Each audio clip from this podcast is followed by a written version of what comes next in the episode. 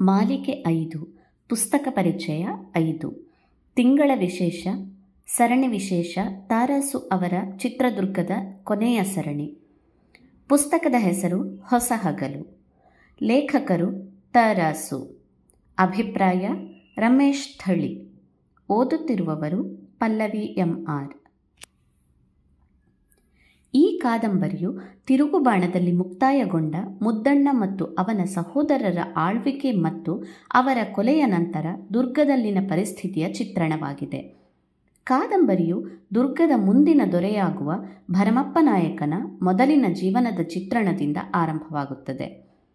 ಈತ ಚಿತ್ರದುರ್ಗದ ಇತಿಹಾಸದಲ್ಲಿಯೇ ಅತ್ಯಂತ ಭವ್ಯವಾದ ವ್ಯಕ್ತಿ. ದುರ್ಗದ ಕೀರ್ತಿಯನ್ನು ಹಿರಿಮೆಯ ಶಿಖರಕ್ಕೆ ಏರಿಸಿದ ಜೊತೆಗೆ ದುರ್ಗದ ಸಮಗ್ರ ಉನ್ನತಿಯ ಕೀರ್ತಿಯೂ ಆತನಿಗೆ ಸಲ್ಲುತ್ತದೆ. ಈತನ ಧೀರ ಜೀವನದ ಮೊದಲ ಘಟ್ಟವು ಹೊಸಹಗಲು ಕಾದಂಬರಿಯಲ್ಲಿ ಚಿತ್ರಿತವಾಗಿದೆ.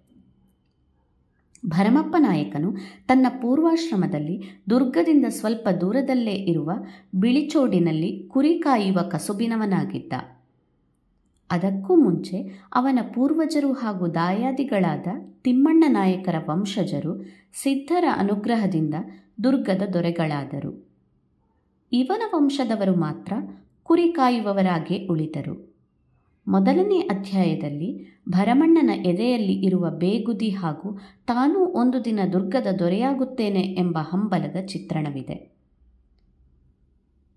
ಇದೇ ಹಂಬಲದಿಂದ ಒಂದು ದಿನ ಭರಮಣ್ಣನಿಗೆ ಮುರುಘರಾಜೇಂದ್ರ ಸ್ವಾಮಿಗಳ ದರ್ಶನ ಹಠಾತ್ತಾಗಿ ಆಗಿ ಅವರ ಆಶೀರ್ವಾದ ಪಡೆಯುತ್ತಾನೆ. ಭರಮಣ್ಣನ ಮನಸ್ಸಿನಲ್ಲಿ ಏನಿದೆ ಎಂದು ತಿಳಿದಿರುವ ಸ್ವಾಮೀಜಿಗಳು ಅವನಿಗೆ, ನಿನ್ನ ಮುಖದಲ್ಲಿ ರಾಜಪುರುಷ ಲಕ್ಷಣಗಳೆಲ್ಲವೂ ಇವೆ. ನೀನು ಬಹುಬೇಗ ದೊರೆಯಾಗುತ್ತೀಯ.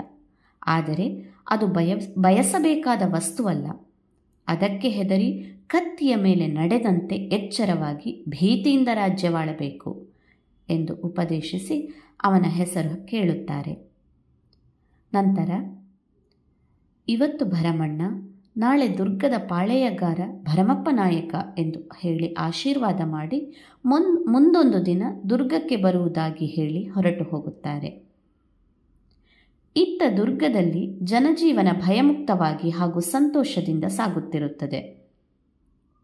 ಪ್ರಧಾನಿಗಳಾದ ಪರಶುರಾಮಪ್ಪನವರು, ದಳವಾಯಿ ಭರಮಣ್ಣ, ವಿರೂಪಾಕ್ಷ ಜೋಯಿಸರು, ದಾಸನಾಯಕ ಮೊದಲಾದ ಆಪ್ತರಿಗೆ ಅವಸರವಾಗಿ ಸಭೆ ಸೇರಿಸಿ ಎಲ್ಲರೂ ಬರುವುದನ್ನೇ ಎದುರು ನೋಡುತ್ತಿರುತ್ತಾರೆ. ಎಲ್ಲರೂ ಬಂದ ಮೇಲೂ ಕೂಡ ಏನು ಮಾತನಾಡದೆ ಚಿಂತೆಯಲ್ಲಿ ಮುಳುಗಿದ್ದು, ಇದ್ದಕ್ಕಿದ್ದಂತೆ ಎಲ್ಲರನ್ನೂ ಉದ್ದೇಶಿಸಿ, ನಿಮ್ಮ ವಿಜಯೋತ್ಸವದ ಔತಣಗಳು ಬೇಟೆಯಾಟಗಳು ಇನ್ನೂ ಮುಗಿದಿದೆಯೋ ಇಲ್ಲವೋ ಎಂದು ತಿಳಿಯಲು ಕರೆಸಿದೆ ಎಂದು ಹೇಳಿದಾಗ ಎಲ್ಲರಿಗೂ ಆತಂಕವಾಗುತ್ತದೆ. ಅಲ್ಲಿಂದ ಶುರುವಾಗುವ ಚರ್ಚೆ ದುರ್ಗದ ಸಿಂಹಾಸನವನ್ನು ಬಹಳ ದಿನ ಖಾಲಿ ಬಿಟ್ಟರೆ ಅಪಾಯ ತಪ್ಪಿದ್ದಲ್ಲ.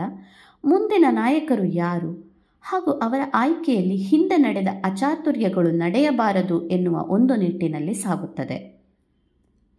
ಪರಶುರಾಮಪ್ಪನವರು ರಂಗಪ್ಪ ನಾಯಕನ ವಿಷಯದಲ್ಲಿ ನಾಡಗೌಡರೆಲ್ಲರಿಗೂ ಅಸಮಾಧಾನವಿರುವುದರಿಂದ ಆತನನ್ನು ನಾಯಕ ಪಟ್ಟಕ್ಕೆ ಆರಿಸುವುದು ಸರಿಯಲ್ಲ. ಅವರನ್ನು ಬಿಟ್ಟು ಮತ್ತಿ ವಂಶದ ಸೋದರ ಸಂತತಿಯವರಾದ ಬಿಳಿಜೋಡಿನವರ ಕಡೆಯಿಂದ ಯಾರಾದರೂ ಯೋಗ್ಯರನ್ನು ಆರಿಸುವುದು ಉತ್ತಮ ಎಂದು ಎಲ್ಲರಿಗೂ ಮನವರಿಕೆ ಮಾಡಿಕೊಡುತ್ತಾರೆ. ಪರಶುರಾಮಪ್ಪನವರ ಸಲಹೆಯ ಮೇರೆಗೆ ಸೀಮೆಯ ನಾಡಗೌಡರನ್ನೆಲ್ಲ ಈ ವಿಷಯದ ಚರ್ಚೆಗೆ ಆಹ್ವಾನಿಸಲಾಗುತ್ತದೆ. ಸಭೆಗೆ ಮುಂಚೆ ಹರಪನಹಳ್ಳಿಯ ಕರಣಿಕರು ತಮ್ಮ ನಾಯಕರಿಂದ ತಂದ ಪತ್ರವನ್ನು ಪರಶುರಾಮಪ್ಪನವರಿಗೆ ಕೊಟ್ಟು ಸೆರೆಯಲ್ಲಿರುವ ರಂಗಪ್ಪ ನಾಯಕನ ಬಿಡುಗಡೆಗೆ ಆಗ್ರಹಿಸುತ್ತಾರೆ. ರಾಜದ್ರೋಹಿಯನ್ನು ಬಿಡಲು ಸಾಧ್ಯವಿಲ್ಲ ಎಂದು ಅವರಿಗೆ ಪ್ರತಿಕ್ರಿಯಿಸಿ, ನಂತರ ಅವರ ಭೇಟಿಗೆ ಸಮ್ಮತಿಸಿ, ಒಂದಿಬ್ಬರು ಕಾವಲು ಭಟರ ಜೊತೆಗೆ ಅವರನ್ನು ಕಳುಹಿಸುತ್ತಾರೆ. ತಾಯತದಲ್ಲಿ ರಹಸ್ಯ ಸಂದೇಶ ಹಾಗೂ ಕಾವಲುಗಾರರನ್ನು ಆಮಿಷಕ್ಕೆ ಒಡ್ಡಲು ಸಹಾಯಕವಾಗುವಂತೆ ವಜ್ರಗಳನ್ನು ಅಡಗಿಸಿ ಅದನ್ನು ರಂಗಪ್ಪ ನಾಯಕನಿಗೆ ಕೊಟ್ಟು ಮಾತುಕತೆ ಮುಗಿದ ನಂತರ ಕರಣಿಕ ಹೊರಡುತ್ತಾನೆ. ಇತ್ತ ನಾಡಗೌಡರರ ಸಭೆಯಲ್ಲಿ ಪರಶುರಾಮಪ್ಪನವರ ಪ್ರಸ್ತಾಪಕ್ಕೆ ಎಲ್ಲ ಗೌಡರು ತಮ್ಮ ಸಮ್ಮತಿ ಸೂಚಿಸಿದರೂ ಚದರುಗೊಳದ ಶಾನುಭೋಗ ಕೆಂಚಯ್ಯ ಅಪಸ್ವರ ಎತ್ತುತ್ತಾನೆ. ರಂಗಪ್ಪ ನಾಯಕರು ಇರಬೇಕಾದರೆ ಬೇರೆಯವರನ್ನು ದುರ್ಗದ ಸಿಂಹಾಸನಕ್ಕೆ ನೇಮಕ ಮಾಡುವ ಅಗತ್ಯವೇನಿದೆ ಎಂದು ಕೇಳುತ್ತಾನೆ. ವಾದ ಪ್ರತಿವಾದಗಳ ನಂತರ ಕೊನೆಗೆ ಎಲ್ಲರ ಸಮ್ಮತಿಯಂತೆ ಬಿಳಿಜೋಡಿನ ಕಸ್ತೂರಿ ರಂಗಪ್ಪನ ಮಗ ಭರಮಣ್ಣನನ್ನು ದುರ್ಗದ ಮುಂದಿನ ದೊರೆ ಎಂದು ಆಯ್ಕೆ ಮಾಡಲಾಗುತ್ತದೆ. ನಂತರ ಪರಶುರಾಮಪ್ಪ ಮತ್ತು ದಳವಾಯಿ ಭರಮಣ್ಣ ಸಕಲ ಸಿದ್ಧತೆಗಳೊಂದಿಗೆ ಬಿಳಿಜೋಡಿನ ಕಸ್ತೂರಿ ರಂಗಪ್ಪನ ಮನೆಗೆ ಬಂದು ಆತನ ಮಗ ಭರಮಣ್ಣನನ್ನು ದುರ್ಗದ ದೊರೆಯಾಗಿ ಆರಿಸಿರುವುದಾಗಿ ತಿಳಿಸಿ ಅವನನ್ನು ಕರೆದುಕೊಂಡು ಹೋಗಲು ಅಪ್ಪಣೆಯನ್ನು ಕೇಳಿದಾಗ ಅಲ್ಲಿ ನಡೆಯುವ ಸನ್ನಿವೇಶದ ವರ್ಣನೆ ಅದ್ಭುತವಾಗಿದೆ. ಓದುಗರಿಗೆ ಆ ದೃಶ್ಯವನ್ನು ತಮ್ಮ ಬರಹ ಕೌಶಲ್ಯದಿಂದ ಕಣ್ಣಿಗೆ ಕಟ್ಟುವಂತೆ ವರ್ಣಿಸಿದ್ದಾರೆ ತಾರಾಸು. ಅಲ್ಲಿಂದ ಮುಂದೆ ಭರಮಣ್ಣನ ಅರಮನೆ ಪ್ರವೇಶ, ಆತನಿಗೆ ಪರಶುರಾಮಪ್ಪನವರಿಂದ ದುರ್ಗದ ಅರಸ ಮಾತನಾಡುವ ಬಗೆ ಅರಮನೆಯ ರೀತಿ ರಿವಾಜುಗಳು, ಆಡಳಿತದ ಸೂಕ್ಷ್ಮಗಳು, ದಳವಾಯಿ ಭರಮಣ್ಣನವರಿಂದ ಸೈನ್ಯದ ಪರಿಚಯ, ವಿವಿಧ ಯುದ್ಧ ತರಬೇತಿ, ವ್ಯೂಹ ರಚನೆ ಹಾಗೂ ಛೇದನೆ ಮುಂತಾದ ತರಬೇತಿ ನಡೆಯುತ್ತದೆ. ಸೂಕ್ಷ್ಮಮತಿಯಾದ ಭರಮಣ್ಣನು ಎಲ್ಲವನ್ನೂ ಬಹುಬೇಗ ಕಲಿತು ದುರ್ಗದ ದೊರೆಯಾಗುವುದಕ್ಕೆ ಸಜ್ಜಾಗುತ್ತಾನೆ. ಅವನ ಪಟ್ಟಾಭಿಷೇಕವು ಹಿಂದೆಂದೂ ನಡೆಯದಷ್ಟು ವೈಭವದಿಂದ ನಡೆದು, ಅದರ ಅಂತ್ಯದಲ್ಲಿ ಭರಮಣ್ಣ ನಾಯಕನು ಮಾಡಿದ ಅದ್ಭುತ ಭಾಷಣಕ್ಕೆ ಜನರೆಲ್ಲ ಮನಸೋತು, ಅವನಿಗೆ ಜೈಕಾರ ಹಾಕಿ ಬಿಚ್ಚುಗತ್ತಿ ಭರಮಪ್ಪ ನಾಯಕ ಎಂದು ಕರೆಯುತ್ತಾರೆ. ಕೊನೆಗೆ ಅದೇ ಹೆಸರು ಅವನಿಗೆ ಶಾಶ್ವತವಾಗುತ್ತದೆ.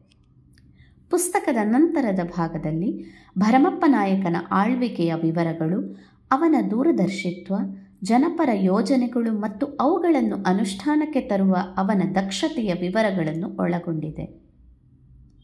ಕಾದಂಬರಿಯ ಕೊನೆಯ ಭಾಗದಲ್ಲಿ ಯುದ್ಧದಲ್ಲಿ ಆಗುವ ಭರಮಪ್ಪ ನಾಯಕನ ಮೊದಲನೇ ಸೋಲು, ಅದಕ್ಕೆ ಅವನ ಪ್ರತಿಕ್ರಿಯೆ, ಇವುಗಳ ವರ್ಣನೆ ಇದೆ. ಅದೇ ಸಮಯದಲ್ಲಿ ಮುರುಘರಾಜೇಂದ್ರ ಸ್ವಾಮಿಗಳ ಆಗಮನದಿಂದ ಅವನಲ್ಲಿ ಹೊಸ ಚೇತನ ತುಂಬಿ ಕೊನೆಗೆ ಜಯಶಾಲಿಯಾಗುವ ಭರಮಪ್ಪ ನಾಯಕನಿಗೆ ಸ್ವಾಮೀಜಿಯವರ ಕರಾಳ ಭವಿಷ್ಯ ನುಡಿಯೊಂದಿಗೆ ಹೊಸ ಹಗಲು ಮುಕ್ತಾಯವಾಗುತ್ತದೆ. ಎಂದಿನಂತೆ ತಾರಸು ಅವರ ಸಾಟಿ ಇಲ್ಲದ ಬರವಣಿಗೆ ಓದುಗರನ್ನು ಕಲ್ಪನಾ ಲೋಕಕ್ಕೆ ಕರೆದುಕೊಂಡು ಹೋಗುವುದರಲ್ಲಿ ಸಂಶಯವಿಲ್ಲ. ನೀವು ಓದಿ ಆನಂದಿಸಿ. ಧನ್ಯವಾದಗಳು.